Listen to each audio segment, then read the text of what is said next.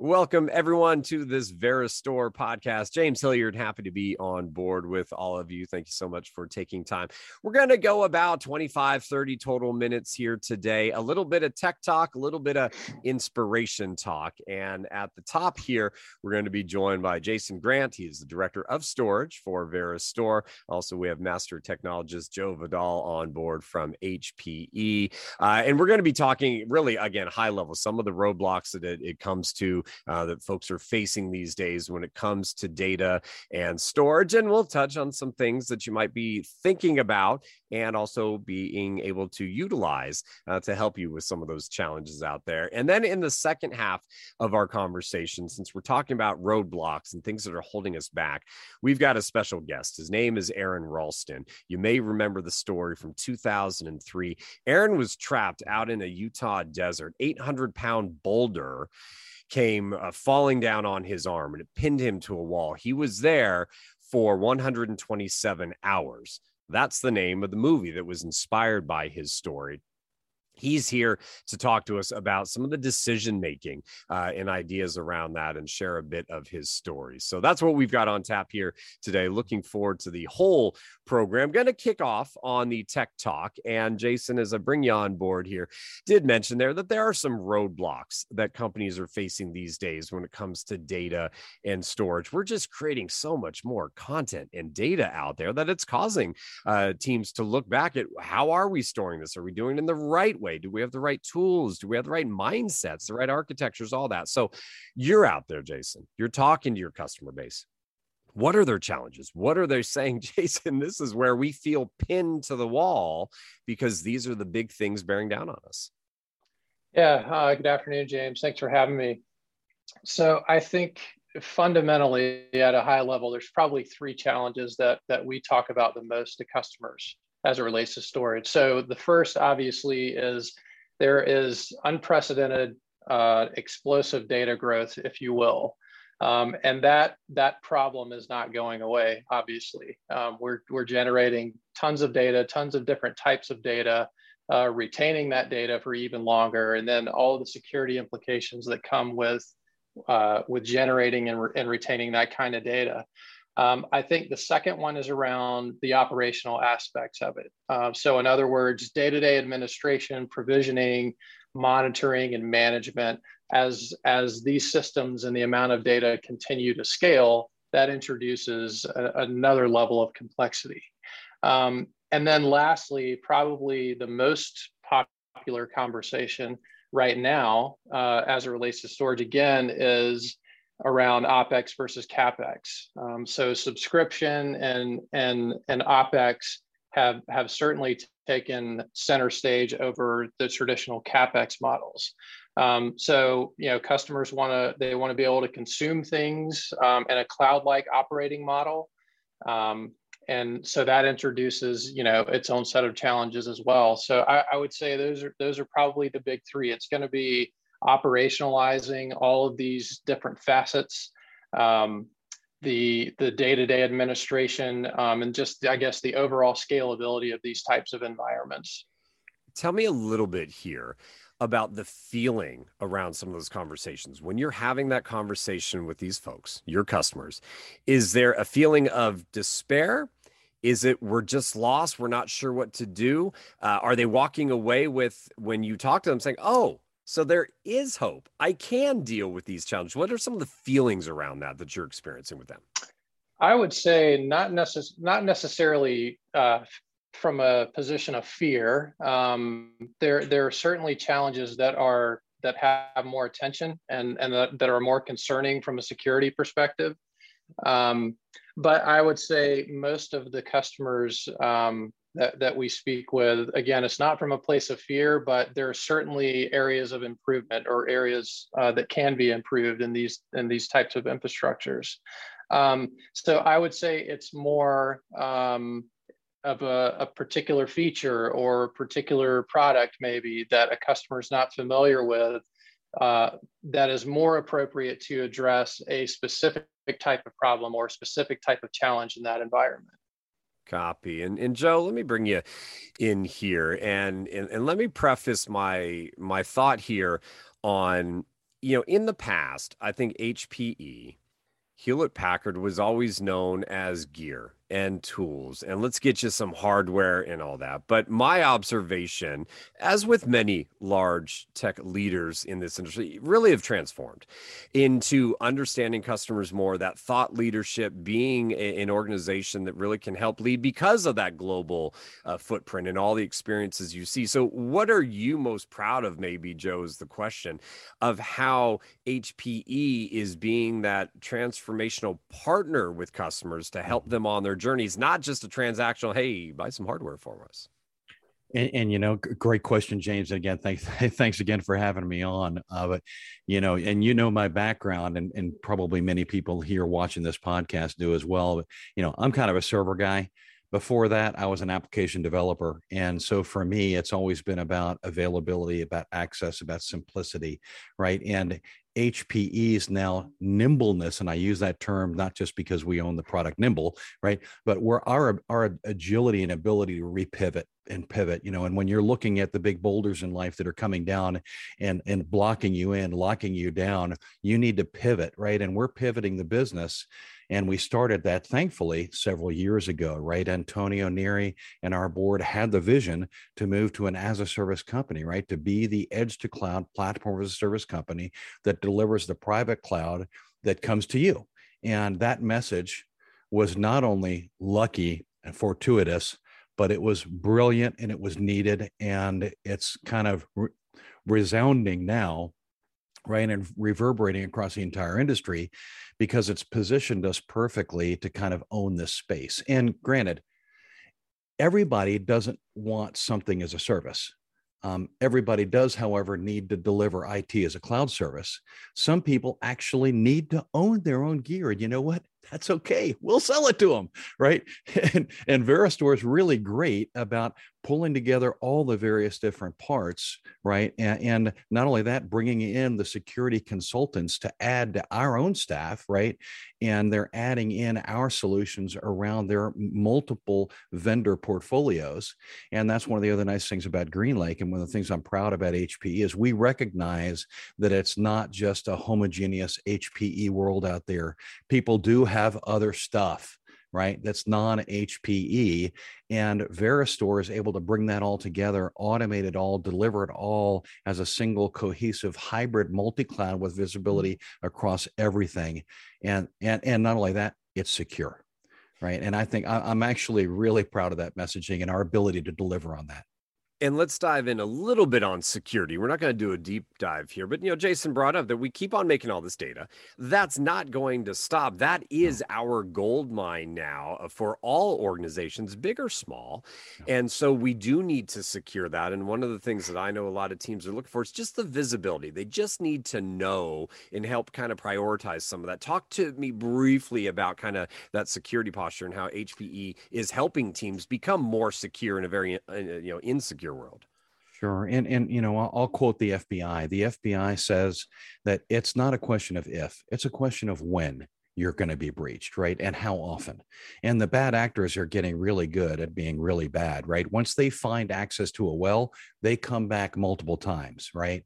They'll keep coming back. And we have the ability now to sec- not only secure the data, secure data access, but guarantee business continuity. And again, this is an area that VeriStor really helps us excel in delivering multiple different types of immutable data copies, right? So we can stand up a virtual private LAN or a an SD WAN link, stand that up to a remote storage resource push that back up out there then tear down that network connectivity and or take that storage offline. Either one. Either one will separate and air gap that data and ensure that you have immutable data copy that now the bad actors don't have access to right? And that's really a huge benefit right now and that's that's the biggest issue and the biggest need right across the board and Jason, I can assume then there's a, a trust when you're out there talking to a customer and they're laying out some of the issues. Maybe they're talking to you about business continuity. Maybe they're saying we need a little more automation in here related to our our storage. There's a trust that you can reach out and you know that you've got access to the HPE team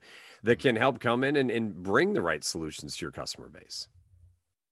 Absolutely. Um, so HPE, as, as we all know has a, quite the extensive portfolio. Uh, but to Joe's point a few minutes ago, um, that portfolio uh, specifically and, and everything kind of under GreenLake, um, there is you know there is a product for just about every solution out there. Um, I think that one of the unique values that HP brings to the table um, is recognizing a lot of those leading technologies like Zerto, like Qumulo, like Cohesity, the you you name it, um, the the product or the service offering that may be under the portfolio. So the point of that is um, they're able to also bring best of breed technologies to specifically address um, you know those those different types of challenges that customers have in the environment. So it's it's refreshing to work with an organization um, that has the the tool bag, if you will, that HP brings to the table.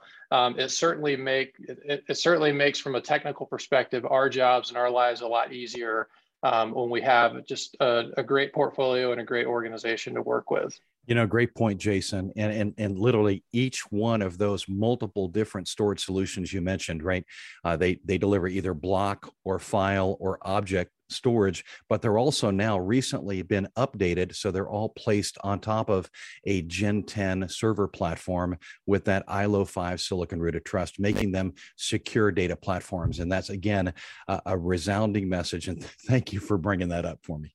And I want to go a little bit back to mindset, and we're going to bring Aron Ralston on board here in a moment, talk a little bit more mindset. Um, but but the mindset of uh, kind of the as a service and how that plays to this changing nature of IT organizations from the capex to the opex. And again, HPE was out there in the lead for a while doing that. And look, adoption, it's not there at the very beginning with something brand new, but all of a sudden, the, the teams that were looking at that, right? HPE has been really greatly positioned, especially I'd argue over the last two years, to where people were really conscious of that. Now that's becoming the way of the world is this capex versus opex. You mentioned it earlier. That's something a lot of your customers are looking for. Definitely. All right, we're Joe and Jason do appreciate it. And folks, there is some contact information if you want to learn more about what VeriStor and HPE can offer you in terms of uh, data and storage and security. First off, veristor.com, also a phone number, and I'll jot these uh, out to you at the end as well. But there's a phone number I want you to jot down. It is 678 990 1593. Continue the conversation with the VeriStor team. And obviously, they can bring in HPE and have these conversations about your needs around that. Again, CapEx and OpEx conversation about anything and everything, security about some of those uh, data storage challenges that you have. So keep that conversation going. Again, veristor.com. With that, we'll move into the second part of the conversation here. Glad to have Aron Ralston on board. I mentioned to you all that it was his life story that inspired the Hollywood movie 127 Hours. Uh, Aron Ralston speaker.com to get more information. And uh, there's some other videos you can watch over there. Lots of good information. I recommend the movie. Had a chance to catch up with that again recently. Also, uh, I really enjoyed watching Aron and Tom Brokaw. Uh, six months after this story that you're about to hear happened, Aron and Tom Brokaw went back to the exact same place and relived some of what Aron had gone through. So I recommend finding that. That's out there on uh, YouTube and uh, other places as well. But Aron, good to see you. Thank you for joining us today. Yeah, thanks, James. Good to be here. So we do not have 127 hours to spend to tell the story, uh, which is a shame because it is a great story. So I hope people find the other resources. I hope they read the book Between a Rock and a Hard Place, which you penned about the experience. But let's take a little bit of time, and you do a pretty nice job in a short period of time of summarizing your going out on just for what you thought was a little day trip hike type thing and turned into truly a life changing experience. Yeah, it started, it was 19 years ago this month. Uh, it was spring break time. I, I was uh, out from home in Aspen, Colorado, over in Southeast Utah. I had a five day break from work and decided that I, on, on Saturday, April 26th of, of that year, 20, 2003, to, to go out on this, this mountain bike and hike loop through Blue John Canyon. So I rode my bike for about 15 miles in the morning down to where I left it uh, on the, the, last juniper on the left, and and then started hiking down into the Slot Canyon, which uh, for yeah the, the first eight, nine miles is barely wider than your shoulders. Uh, as I was about seven miles into the canyon uh, that day in mid afternoon, um, it was uh, yeah just around three o'clock when I got to a drop off in the in the bottom of the canyon that I I was down climbing. I, I got to a, a chockstone, a boulder that was wedged between the walls of the canyon.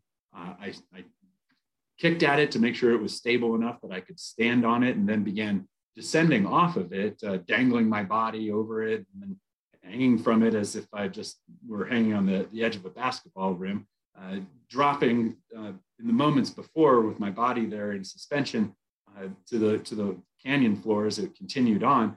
But in that moment, as I was hanging from the boulder, the boulder cut loose uh, from how it was being suspended between the, the walls of the canyon there. I fell to the bottom of the canyon a few feet. I landed, uh, only had a split second to, to try to get my balance and then look back up to, to realize that this 800 pound boulder was falling from my head.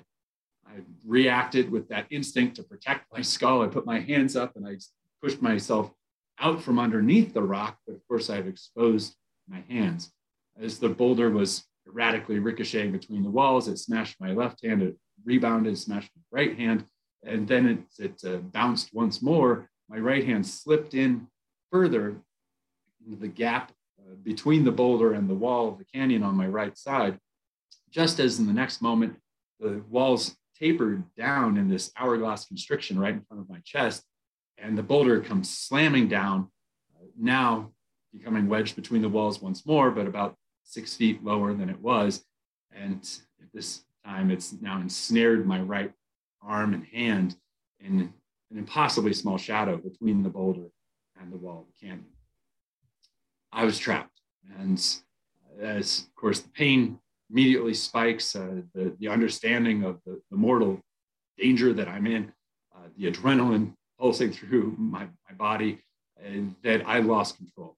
I started lashing out, and then this, this frothing fury, I, everything I could do to try to lift the boulder, to, to try to rip my arm free, to, to I was punching and cursing at the rock as if I could somehow to bully it into letting me go. Uh, but all of this futile until almost an hour into the entrapment, I was finally able to stop. And stop is a, an, an, acronym that, that I use to, to, give myself a pause and a reset uh, to, to first off stop and to, uh, to take a breath, to, give yourself a moment to, to collect yourself, uh, to T, think and engage your higher brain, not just the, kind of the more animalistic fight or flight uh, sort of response that we can have, that adrenalized fury that I was going through, uh, and brainstorm. So it's O, uh, make some observations, come up with some options, and then P, decide on a plan. I went through this and, and came up with uh, the next few minutes, really, uh, a number of other alternatives, how I could get myself out of there, or what I would do if I had to wait for rescue. And uh, and even in that moment, uh, I knew I was going to have to cut my arm, but I didn't want to. I, I even said out loud, "I don't want to cut my arm off." Yeah, in the beginning, that's that's the answer. And whatever your boulder is, and to make a metaphor of this, I, I want to say I definitely understand when we resist and, and we react with that kind of that that pushing away, uh, wishing it weren't happening, rather than potentially even embracing, welcoming it. As as I went through the following night uh, that the first night of my entrapment, trying to carve my way through the rock. Of course, I, I can't get, uh, but more than it, eh, just a, a, half of a golf ball of sandstone out of uh, this this boulder. I try rigging up a pulley system that fails. Uh, I can't lift the rock off of my my arm. Uh, waiting for help. No one's coming. I'm in such a remote area, and I had made a, a, a crucial mistake. Uh, perhaps something that some of the viewers here could can relate to, or when maybe there's a, a data breach, a, a security uh, hack that happens, and, and they can see how they've contributed. You, you play a role in, in creating your existence and, and your life, and yet to be able to find a compassionate accountability that as I, I was there and understanding how I had created all of this by going out in the desert alone without telling anyone where I was going. And I, I come to see that I've played a role in, in being in this situation. But to be accountable and yet also still gentle and in as much of a loving way as we can to accept ourselves as being flawed and imperfect. It's what also gives us the power to make new choices, to, to do what I could to try to get myself out of there. But all of the options that I came up with failed. No one's coming for help. Uh, there are no other canyoneers around. I can't lift the boulder. I can't cut through the rock. And in the end, uh, on the second day uh, of, of this, I tried to cut my arm off, but I, I understood that it was just a slow act of suicide to, to try to escape this. I was eight to 10 hours from definitive medical care from where I was, still eight miles from my vehicle. And of course, blood loss being a factor in a 60 mile drive out of the desert to winding dirt road. So it goes into now the acceptance that I'm going to die here. No longer standing in the bottom of the canyon. I'm in my grave. I got out my video camera and I started saying goodbye to my family, my parents, my sister, my best friends, all of my extended family, my loved ones. And that was how I came to see that this experience was actually giving me gifts. It was as sad and as somber a time as, as you could possibly imagine it being, trying to posthumously tell all the most important people the most important things, but it was with the recognition that I was going to die there. And yet that showed me what was truly worth living for.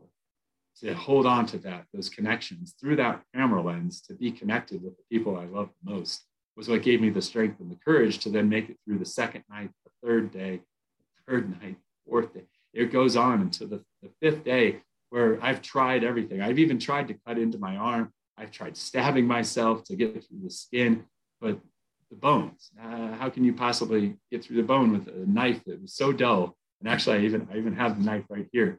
This uh, this little piece of junk that uh, my mom had, had bought a flashlight, and this thing came free with it, and it uh, it couldn't possibly. It, yeah, sooner be able to slice through the boulder than to, than to actually get through the, the bone in my arm. Until finally, as I'm there in the, the last night, I etched my epitaph into the wall of the canyon. I've said all of my goodbyes. I'm ready to die. And yet I have a vision of a future son, a child that appears in this out of body, uh, near death experience that I'm dancing with him in a living room uh, at, at, some point in a future life. And I understand that means I am not going to die here. The dawn comes over the desert on the sixth day that I'm out there, May 1st, 2003. And I, I now, with that knife, figure out how to use the boulder and the leverage, the, the torque that I can apply to this to break the bones first, and then use that knife to cut through the soft tissues. An hour and four minutes later, I was, I was done with it. It, it. I was smiling as I went through this because I was not focused on the pain. I realized like that's what you think of first, but it was actually the possibility that was being revealed to me to have my life again, to be able to get home and to get a hug from my mom, maybe to to see my friends, to someday meet that that future son that, that I would have. I was euphoric as I finished this work and I stepped free and I, I stepped out of my grave and into my life. Of course, it wasn't over, and I want to make sure that we have time to, to kind of go into more more in depth uh, of, a, of, a, discussion together. Uh, but ultimately, I hiked another seven and a half miles, almost back to my vehicle, before a helicopter miraculous uh, synchronicity plucks me out of the bottom of the canyon when I have minutes left to live and gets me to the hospital in time for them to, to truly save my life. And that, that, that helicopter was only there because of my mom. Uh, she spearheaded that whole search and rescue. Uh, but again, I'll, I'll, wrap up there with, with the understanding that, that, yeah, you probably, viewers know, at least through the movie or through you know, our, our kind of cultural um, ad- adaptation of, of, sorts of this incorporation of this story in, into our psyche. They, they knew the, the story about the guy that cut his arm off. I hope now they understand the story of the guy who's smiling when he cut his arm off.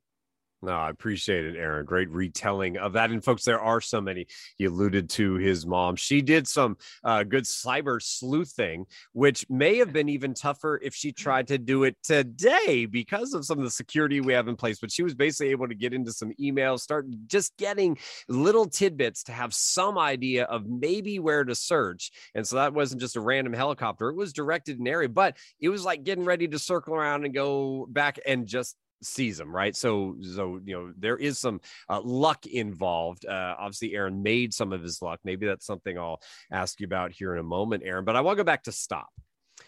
You said after an hour, uh, you know, you're you're cussing, you're swearing, you're rigging, and then you just stop. How many other times did you stop in the next five days to recompose yourself and regain some uh, little semblance of clarity so you could move on to something else that might work when what you were doing wasn't working. Well, exactly, and I think anybody who's uh, you know we it's uh, the scientific method is, is an iterative process, as is a brainstorming process. The, the, the trial and error and retrial, and you, you know you're constantly going through all these different options. I I kept I kept working at it, uh, even trying to carve my way free with various uh, blade knife, but also with rocks. Then I, as I started picking them up in the bottom of the canyon and smashing into the bigger boulder, hoping I could, I could maybe exploit some, some weakness in that rock. Uh, whereas all of it though continues to fail. I, have rationed out all my food and water until I didn't have any anymore, and then I'm drinking my own urine.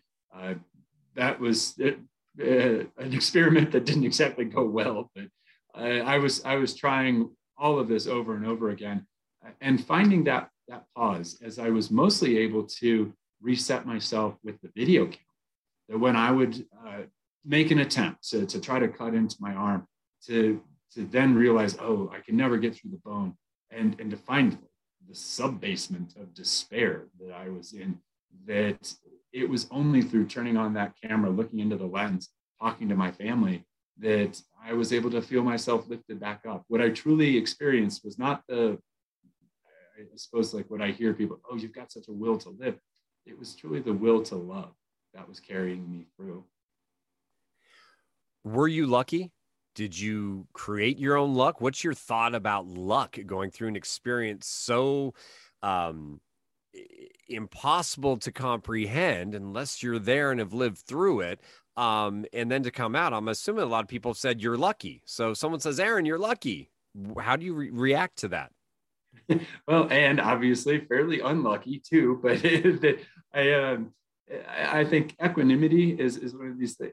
It's it's a the concept that that we we never really know what what's good or, or bad, what's lucky or unlucky, uh, because we don't have the entire picture yet. It keeps it keeps evolving, and and so to I don't know, to say, yes, there were components of, of those things. There were also components of preparation, of, uh, I mean, the, the, power of love and what it led my mom through to be able to, to execute that search and rescue operation. There were, these were all things that were happening.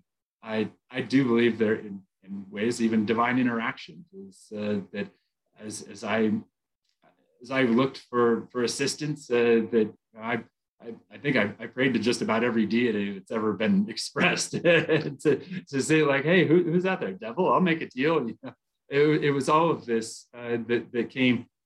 But in the end, if I if I really had to, to pinpoint what it was, it was it was the connection that I had, uh, especially with my mom, that she knew that that I was not going to give up, that I would do everything that I possibly could, and that therefore she had to do everything that she possibly could and that's how in the end I was I was plucked out of there. Uh, that it was it was I think even far more than than just simply luck uh, in, in that sense. That I I don't know that I've ever had an experience as as even mystical uh, to know that okay a, a, vision of a future son is now going to lead me through this experience to get out and, and finally as as he's now 12 years old today his name is leo uh, he's he's got blue hair and sorry, blonde hair and blue eyes. So he'll probably have blue hair. Pretty, pretty in high school, the blue hair may come along, yeah, right? It's a thing, yeah. but I, uh, he, he's now an older brother, my, my, little girl, and that's how I know if somehow the next boulder that comes, as it's always going to come, there's there's going to be for all of us, uh, you know, death, diagnoses of disease, uh, divorce, uh, custody battle. I've been through depression, all of these things in my life they are going to come. And so, what are we going to do with them? That that question, I know that if I had to even cut my other hand off at some point, I would do it with an even bigger smile, because especially to to get back to my children. And and you do now have more at this stage in life that bigger perspective more of that story filled in more of that information in there. And uh, hey i really appreciate you sharing the story there aron giving us some uh, things to think about uh, so really glad to have you on board. Again folks uh, aronralstonspeaker.com you can get more information about aron the book between a rock and a hard place and obviously that movie 127 hours. Just a lot of other resources out there. You do a quick search Aron Ralston, A R O N Ralston, and uh, you'll be able to to learn more about the story. But what you were able to share with us here today, Aron, I do appreciate. I also want to thank the uh, VeriStor team for uh, putting on today's event in partnership with HPE to not only have our tech talk, but bring this part of the story as well, and inviting Aron on board to talk to us. I really do appreciate the VeriStor team. You can reach out to them online, veristor.com. Also, one last time, phone number to connect with them, 678 990 1593. With that, we're going to wrap things up today. Really appreciate all of you taking time to join us. As always, be safe, be well, and we do look forward to talking to you all down the road.